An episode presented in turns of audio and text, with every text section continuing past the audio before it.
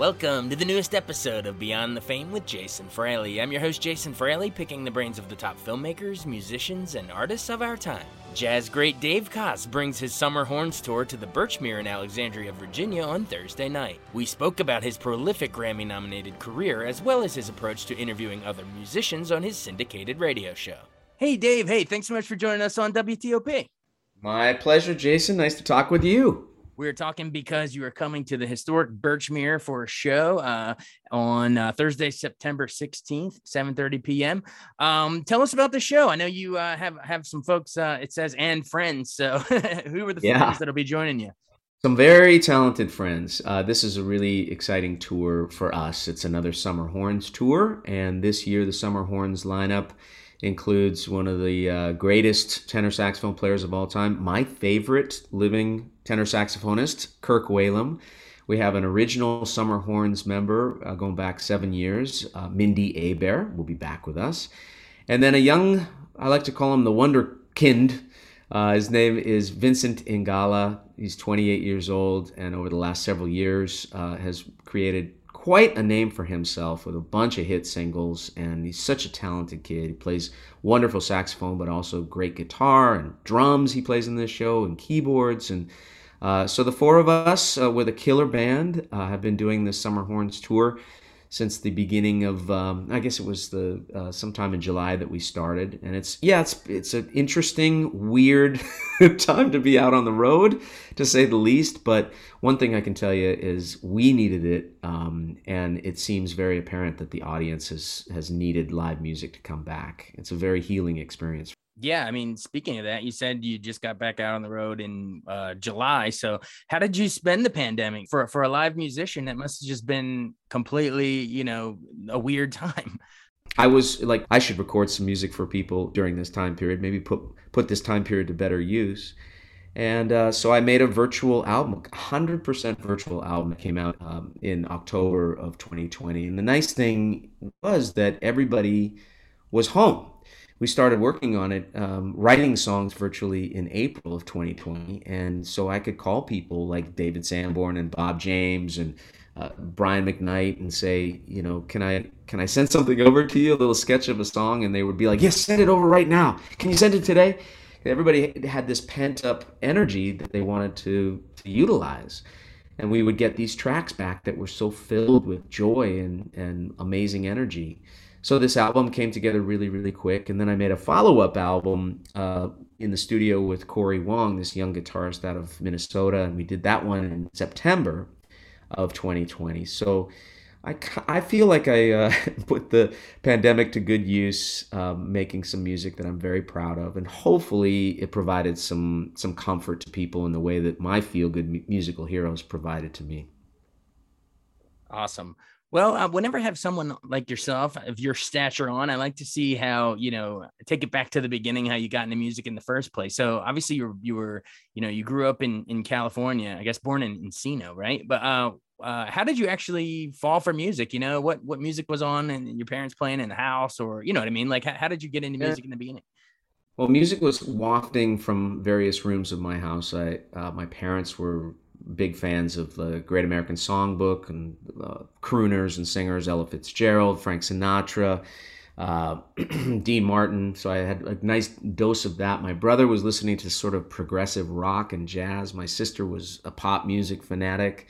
So I got I got it from all different sides growing up. But I think the clincher was my brother, who's a wonderful musician still to this day uh, way back when had a band that was uh, playing weddings and bar mitzvahs, fraternity parties. about four years older than, than me, and I just wanted to be in that band because uh, they didn't have to have jobs flipping burgers on the weekends. They were playing music on the weekends, and that looks so cool to me. Uh, of course, my brother said, "You're never going to get in this band. Doesn't matter how you try; it's never going to happen." Uh, but one day he kind of relented, and this was during the the um, the 70s when late 70s when every uh, song on the radio had a saxophone solo but they didn't have a saxophone player in their band so i said you know i need to get in this band he said well the only way that you would get in is if you played saxophone and i was going into the seventh grade at the time I was 13 years old, and that's when I picked up a sax for the first time. And admittedly, it just felt right in my hands. And I practiced my my you know what off for for two years, drove my brother crazy until finally one day, he, in a moment of weakness, he relented and said, "Try okay, you can come and play this wedding with us this Saturday night, and I'm going to pay you $10 to come and play. And I did. And I did an okay job, and I got in the band. And so that's how it started. Wow, I'm glad that you, you finally. Thanks for sharing that story about how you got into, you know, jazz instruments too.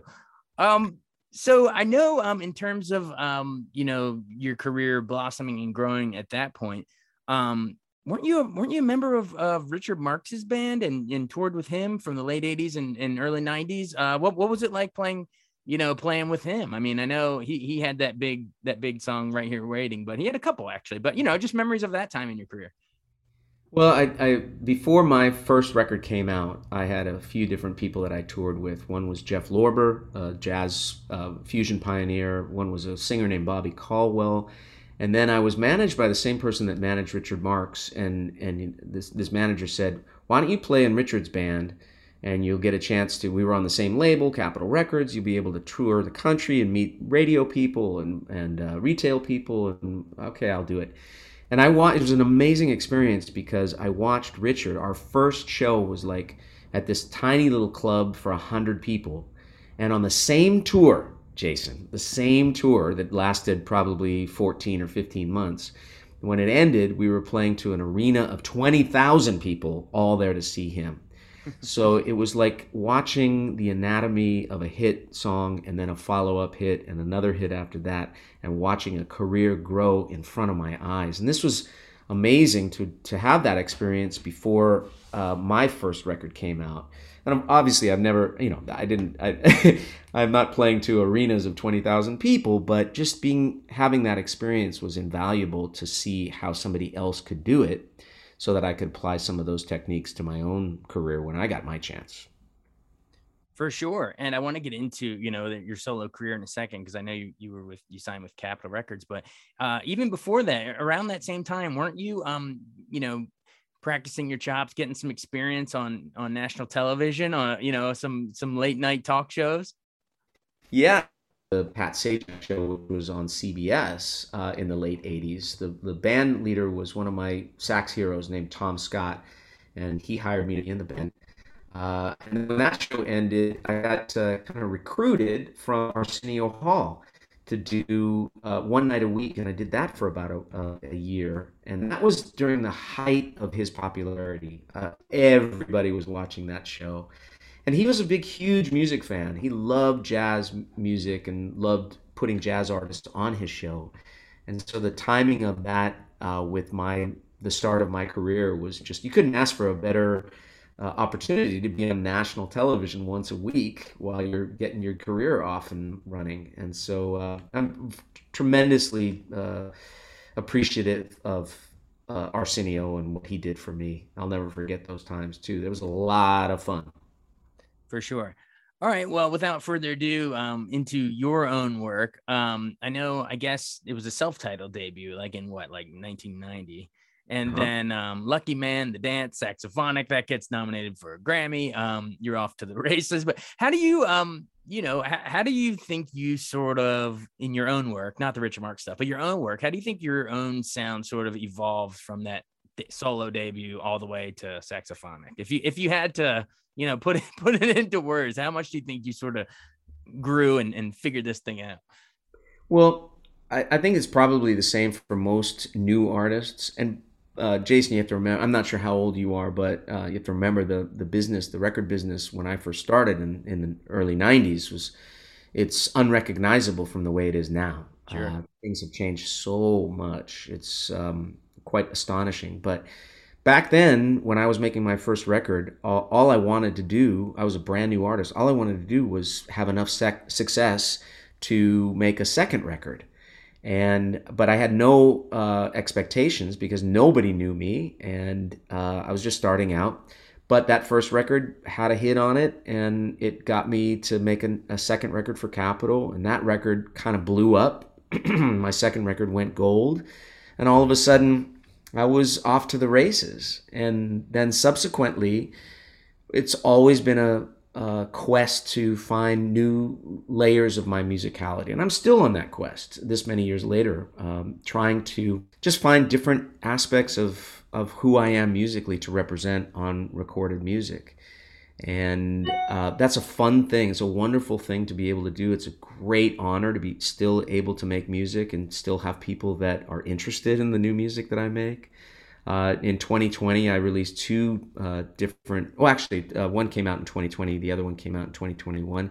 But I made them both in the year 2020, new albums, and so it's just uh, you know, I it, it's kind of like a pinch me moment. I still get a chance to make albums. I've made 20 of them now, and each one of them is like a chapter in uh, my musical life. And when I look back, some some of those older albums, I'll, some things I'm not so proud of, but other things I am proud of still. And it's just like being able to grow up and to age and to live a life um, with a fan base that has been incredibly loyal has meant the world to me. And they've gone along with me every step of the way. And for that, and a ton of other reasons, I'm incredibly grateful.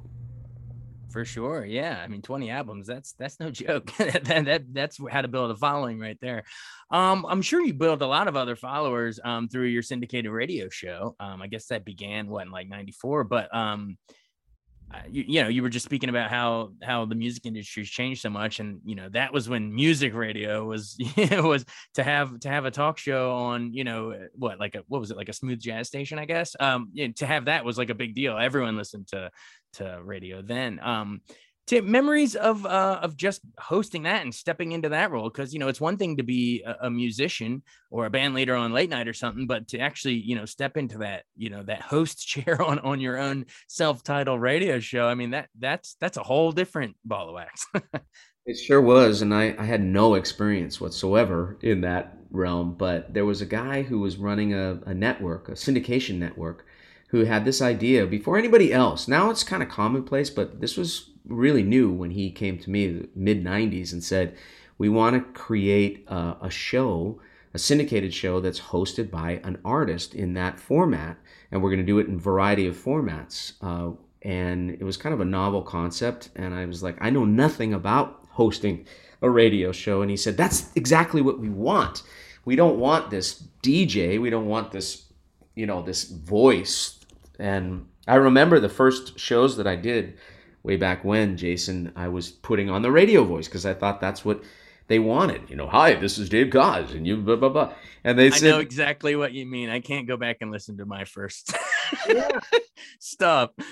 I mean, it's it's true because we all we we have this idea in our heads of what a radio host should sound like, but in reality, when people are listening, it's a very it's a very intimate relationship that the listener has with the person on the radio and if you can be as authentic as you can be and be who you are and not put on the airs of some somebody else, that's where the success comes. And in my case, I had great uh, guidance early on from some very uh, wonderful radio professionals that that helped guide my uh, my abilities. And here we are.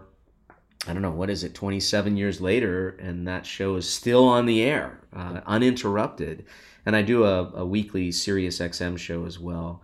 And I love being on the radio. I love being a cheerleader and a champion for these great artists in this format.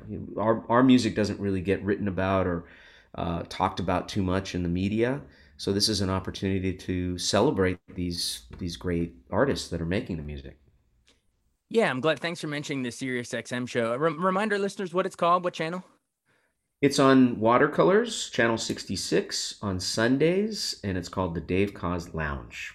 Awesome. And then the Dave Koz, the radio show, is is that daily or what is that?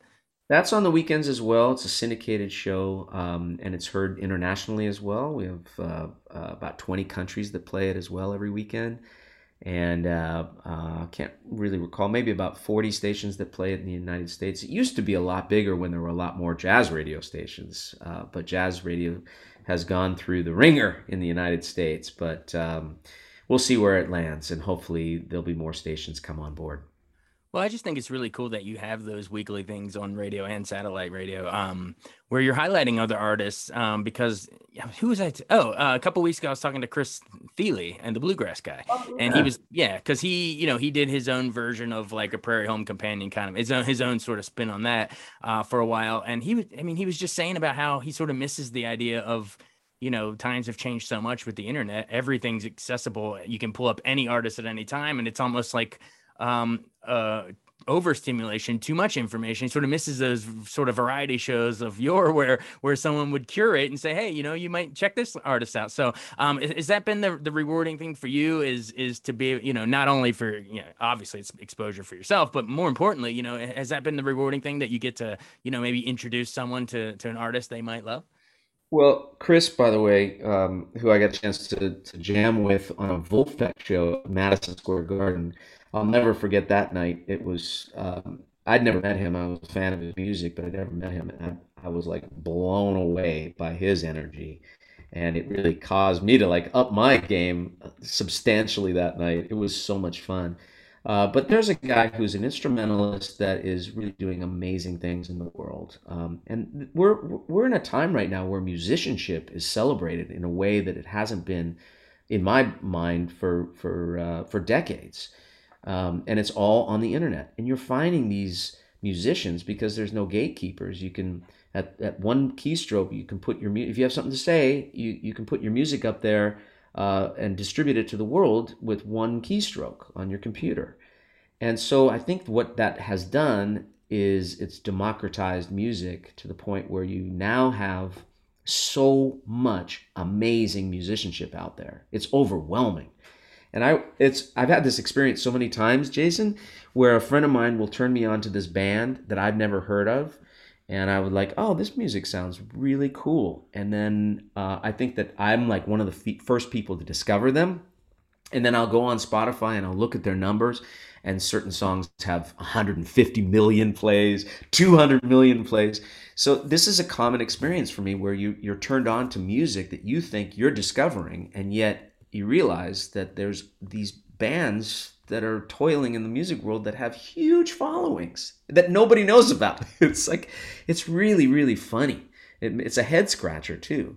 But that's to the point where our business, you know, what I was mentioning before, our business is so unrecognizable to the way it was before. And it's really making it good for the music. I think the the the fan right now in 2021, the music fan, if you're a fan, it's like the same thing with streaming on television. It used to be there was three channels of television and they curated our entertainment. Now there's thousands of shows at our disposal and it's endless. And if you're a fan of television, you have endless possibilities. And it's the same with music now. It's really exciting. Oh, for sure. And when you have these bands on your your shows, your radio and satellite radio shows, what is sort of your What's sort of your interview process? Because, um, gosh, I've asked so many people over the years. Like Anderson Cooper said, they planned every question and did thorough research, and then Larry King said, "I never." Uh, the late Larry King said, I, "I never planned a single question. I just talked." What, where do you sort of fall fall on that? Is is it a combo of both, or you know, what's sort of been your philosophy to get people to open up on your show? Well, one thing is that I think that we have going for us is it's musician to musician instead of interviewer to musician. And I think that there is uh, a certain comfortable familiarity when you're talking to another musician. I'll give you an example. I was uh, interviewing on the phone. I was interviewing George Benson. Um, this is going back a number of years. On Broadway. Yeah. And I was talking to George, and because of our schedules, we had to do it on the phone. We couldn't do it in person. And I'm asking him questions, and he's just giving me like two word answers, three word answers. I'm just not connecting with him. And I'm like, I know George Benson. I've shared the stage with George Benson.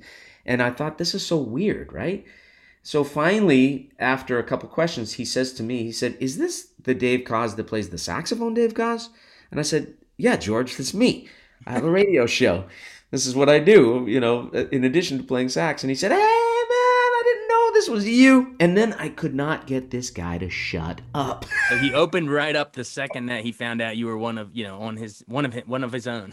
yeah, and it was it really illustrated to me in that experience, Jason, that that is the power of that show is musician to musician, and there's um, there's like a privileged conversation that can happen. It doesn't always happen, but it can happen. Um, and there's been many, many times, whether it's with Stevie Wonder or Quincy Jones or Burt Bacharach or Herb Alpert. I mean, these legends that are that have so much to say.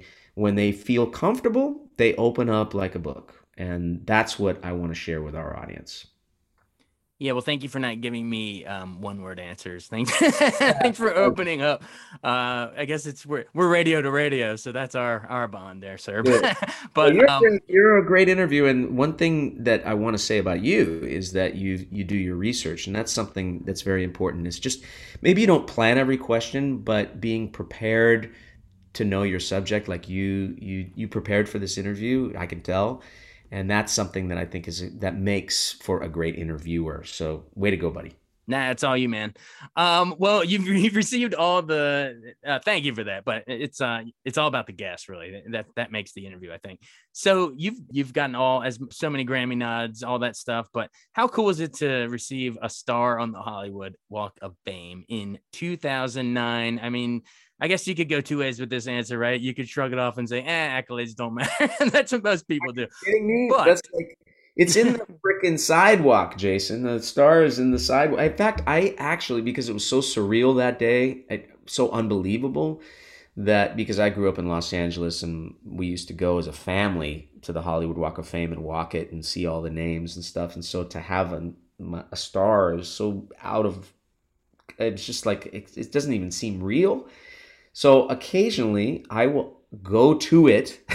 I'll drive to it. It's on Vine Street. It's right in front of the Capitol Records building. And I'll go there just to make sure that it's still there because I think that somebody made, I still, after all these years, I, I think that somebody made a terrible mistake and, and put my name in a star that I didn't deserve. But it's still there. Currently, it is still there and it still feels surreal today as it did the day that it went in. Yeah, they. I mean, I'm sure they they were happy when they saw your name come through because they're like, oh, they're like, this is a, only a few letters short. it's a short That's name right. you put on the star. no, no problem. Only seven letters. Exactly.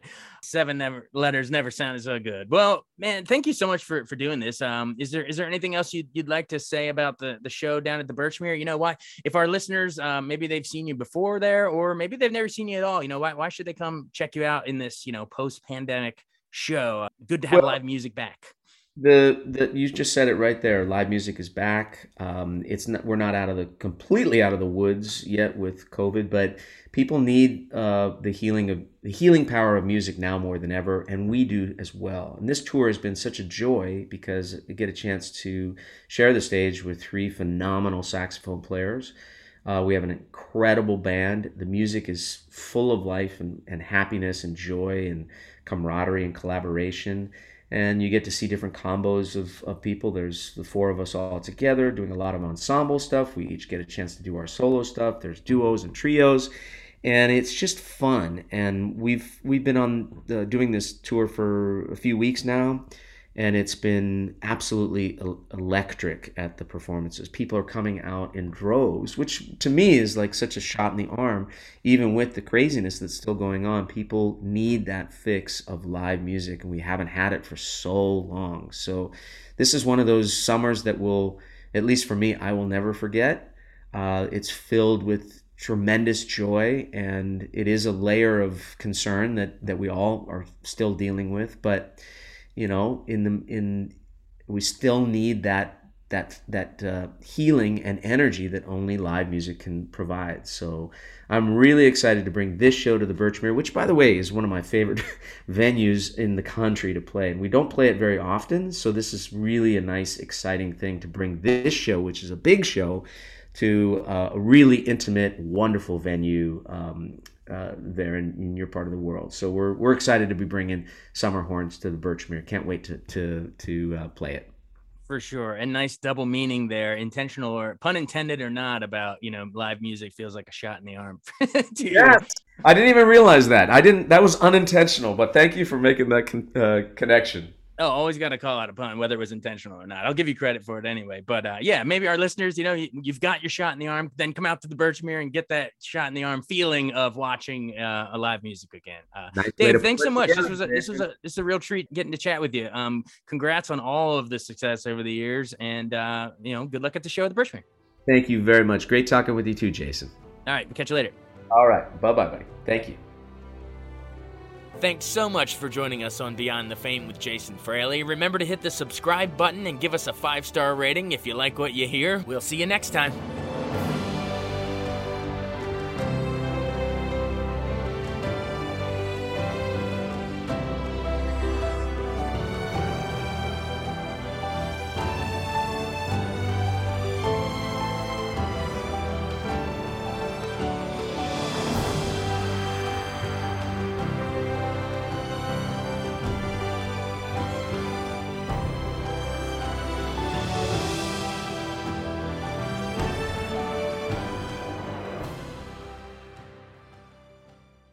I wanted to take a second to tell you about an app I really enjoy. Living in the DC area is great, and Podcast DC gathers all of the local shows that I like all in one local app health, sports, local news, politics, and so much more. Podcast DC is the new local app with hundreds of DC area podcasts to choose from. I can earn exciting rewards just for listening and share the podcasts I love instantly. Available in the App Store or in Google Play, listen local with Podcast DC.